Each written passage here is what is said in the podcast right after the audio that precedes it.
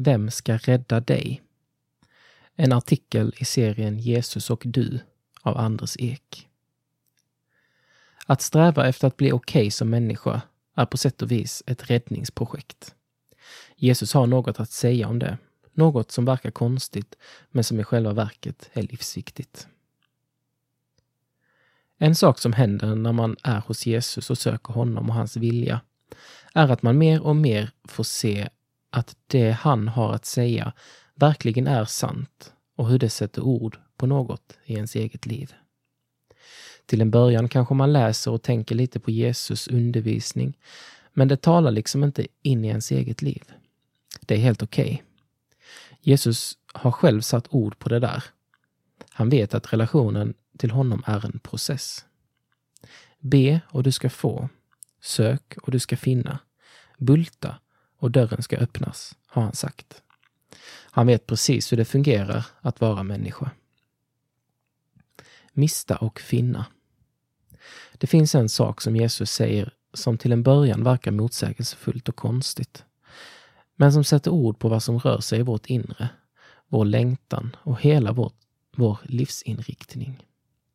Han säger Den som finner sitt liv ska mista det och den som mister sitt liv för min skull ska finna det. Trots att det är en så enkel och kort formulering säger den ändå grymt mycket.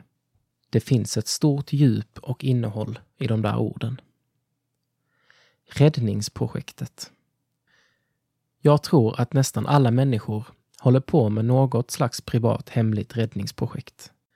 Det låter kanske konstigt på ett sätt, för jag tror inte särskilt många själva tänker att de håller på med det.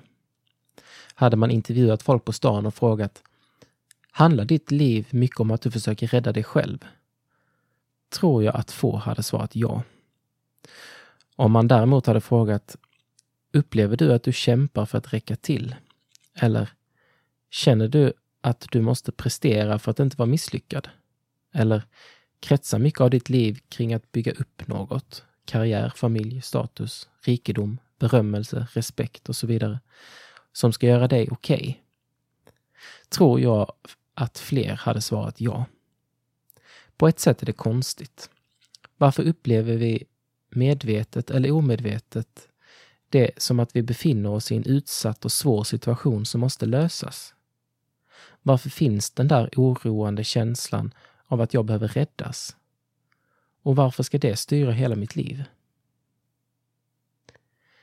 Ge upp allt och vinn allt. Jesus ord prickar oss rakt i hjärtat. Med de där enkla orden säger han Lägg ner ditt projekt för det fungerar inte. Släpp taget om allt som du tror ska rädda dig. Fortsätt inte att arbeta på något som är dömt att misslyckas. Ge upp allt så vinner du allt.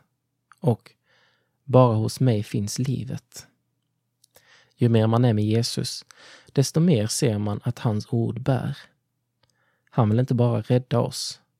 Han vill också befria oss från kampen som vi står i och ge oss vila här och nu.